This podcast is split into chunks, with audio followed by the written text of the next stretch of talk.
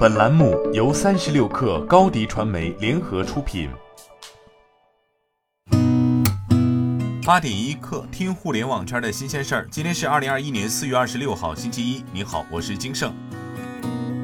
据界面报道，昨天在华为开发者大会上，针对华为云业务是否会剥离出来独立运作的问题。华为云 BU 总裁张平安对界面新闻记者表示，云业务的投资和发展速度正在加速，如何能让华为云得到更好的发展，内部还在探讨，暂时没有定论。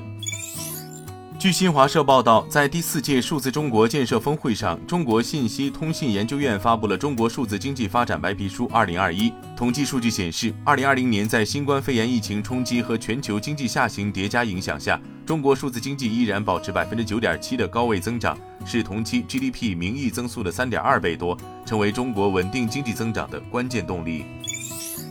长城汽车发布澄清公告，长城汽车目前面临着芯片供应紧张的情况，工厂生产受到一定程度影响，但均未停产。针对芯片市场供应紧张的情况，本公司正在主动采取多种措施，积极应对，包括在全球范围内积极采购芯片、加强供应链管理等方式，来缓解芯片供应紧张带来的影响。三十六氪获悉，近日，深圳市腾讯计算机系统有限公司、腾讯科技深圳有限公司等与荣耀天津电子商务有限公司侵害商标权纠纷一审民事判决书公布。最终，本案判决结果为：荣耀天津电子商务有限公司赔偿腾讯科技深圳有限公司、深圳市腾讯计算机系统有限公司、腾讯数码天津有限公司经济损失及维权合理开支共计五千万元等。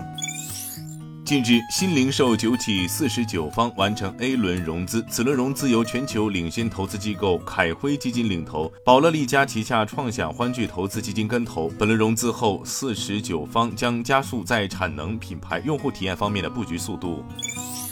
四月二十四号，中国火星探测工程联合百度发布的全球首个火星车数字人。火星车数字人未来将被应用于知识科普、虚拟主持等多个场景。火星车数字人使用了百度数字人技术体系、百度智能云设计的轻量深度神经网络模型，以及国内首创的基于高精度四 D 扫描的口型预测技术，能够实时生成数字人的口型、表情、动作，准确率接近百分之九十九。